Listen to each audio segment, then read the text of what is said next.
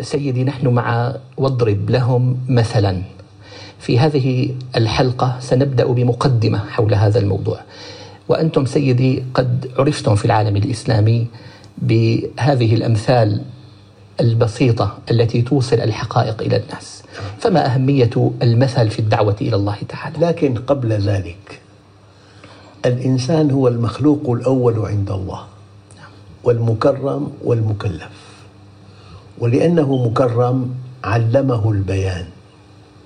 والبيان أن يعبر عن أفكاره وعن مشاعره باللغة. الرحمن علم القرآن خلق الإنسان علمه البيان. البيان أنواع. في بيان مباشر. تقول مثلا هذا المغني سيء الصوت. مباشرة. أما في صورة هواء كلب على أوتار من دفة في قبح قرد وفي استكبار هامان. نعم. قدم صورة. الحقيقة أنه الأدب بالصورة العلم بالفكرة فقط. فالعلم يعبر باللغة البسيطة. أما الأدب يعبر باللغة التصويرية. فلذلك الله عز وجل كتابه معجز ممتلئ بالتعبيرات غير غير المباشرة. منها الأمثال فالمثل أسلوب بلاغي فعال ويصلح لكل مكان وزمان والمثل بيقرب الفكرة المجردة إلى الواقع. الفكرة المجردة تحتاج إلى عمق في التفكير إلى دقة في البحث. بينما المثل بيقدم الفكرة الدقيقة جدا بشكل واضح جدا. هي أصل المثل في اللغة والقرآن اعتمده كأسلوب بلاغي تعبيري. نعم. لو نضرب مثلا على ذلك سيدي من من الأحاديث من يعني مثلا ابن عباس يقول رضي الله عنه لا صغيرة مع الإصرار ولا كبيرة مع الاستغفار. نعم. كلام واضح جامع مانع لكن يحتاج إلى بسط إلى تفاصيل. أنا أضرب مثل طريق عرضه ستين متر. وعن يمينه واد سحيق وعن يساره واد سحيق. وأنت تمشي في منتصف الطريق بمركبة. لو حرفت المقود درجة واحدة أو سنتيمتر واحد على اليمين. طبعا تنتقل المركبة تدريجيا فلو ثبتت هذا الانحراف إلى أمد قصير إلى الهاوية. إلى الوادي سقط إلى الوادي. ولو حرفت المقود تسعين درجة وبإمكانك بثانية أن تعيده كما كان. هذه الكبيرة. هي الفكرة. نعم. فالكبيرة حرف المقود تسعين درجة والصغيرة درجة واحدة. أما الصغيرة إذا ثبتت شكلت حجابا عن الله عز وجل. شك شكلت حجاب عن الله عز وجل. والإنسان أحيانا حينما يقطع التيار الكهربائي لميلي واحد تتوقف الكهرباء في البيت. ولو قطعوا متر في المحصلة سيان. نعم. فالأصل في هذا النص لا صغيرة مع الإصرار ولا كبيرة مع الاستغفار. فالإنسان حينما تزل قدمه ويتوب رأسه قضية انتهت ومحيت. أما إذا ثبت على هذه الصغائر يعني مثلا لو وقفت أمام مدينة لبلد إسلامي خذ ألف بيت. الكبائر نادرة. نعم قتل خمر زنا نادرة. ما الذي يحجب الناس عن الله؟ الصغائر شاشة غير مضبوطة. لقاء مختلط. أشياء تبدو للعوام صغيرة. بس مفعولة في الحجم كالكبيرة. نعم. يعني أنا أقول هالتيار قطع. تباعد السلك تباعد ميلي واحد أو متر. فمعقول من أجل صغائر لا تقدم ولا تؤخر. نحجب عن الله. هي خسارة كبيرة جدا. فلذلك النص الذي قاله ابن عباس رضي الله عنهما. نعم. نعم. لا صغيرة مع الإصرار ولا كبيرة مع الاستغفار. والمؤمن يتبع الأمثال في القرآن لأن القرآن لك أن تقرأه قراءة صحيحة وفق قواعد اللغة أو أن تقرأه إن أمكن قراءة مجودة أو أن تفهم معانيه أو أن تتدبره. والتدبر أرقى قراءة.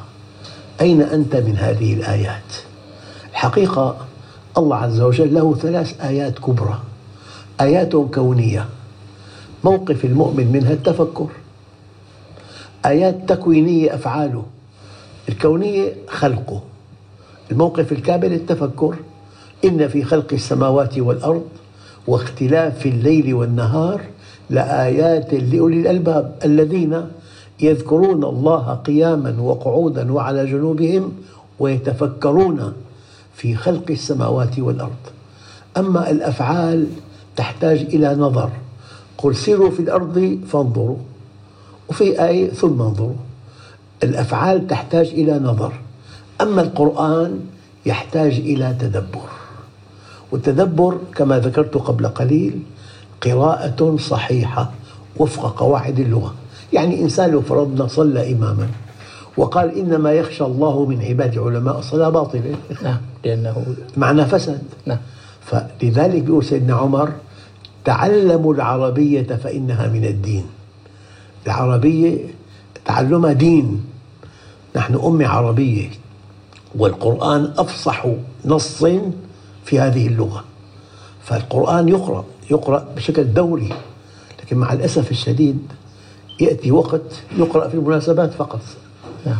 يعني في الأحزان يقرأ. القرآن. أما هذا كتابنا اليومي يقرأ كل يوم. نعم. منهج الصانع. نعم. عفوا في جهة وحيدة. نعم. الجهة الصانعة هي الجهة الخبيرة بما ينفعنا. نعم. فلذلك الإنسان إذا قرأ القرآن قرأ تعليمات الصانع والكمال مطلق أي إنسان يصيب ويخطئ. يتفاوت الناس في نسب الخطأ. أما هذا كلام الله. لا يأتيه الباطل من بين يديه ولا من خلفه. فالإنسان إذا قرأ القرآن كل يوم ولو صفحة خمس صفحات تدبر وفي قراءة تعبد وقراءة تدبر. هذا القرآن كلام الله. كتابنا اليومي الكلام يعني فضل كلام الله على كلام خلقه كفضل الله على خلقه المسافة بين كلام خالق الأكوان وبين كلام الإنسان كفضل الله على خلقه. نعم.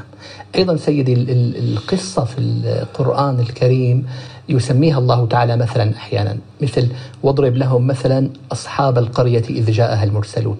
لأن القصة حقيقة مع البرهان عليها. نعم.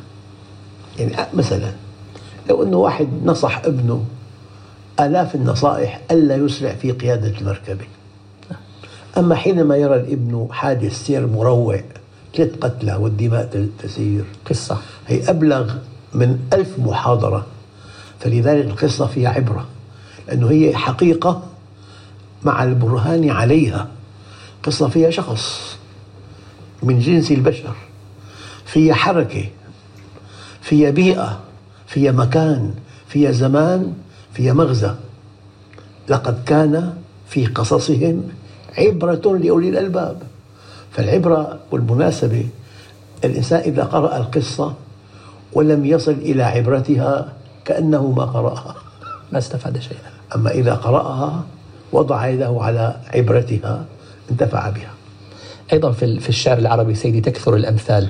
من يهن يسهل الهوان عليه آه، ما لجرح بميت إيلامه. نعم هذا مثل. الإنسان كرامته نامية وكرامته حية لا يتحمل الإهانة.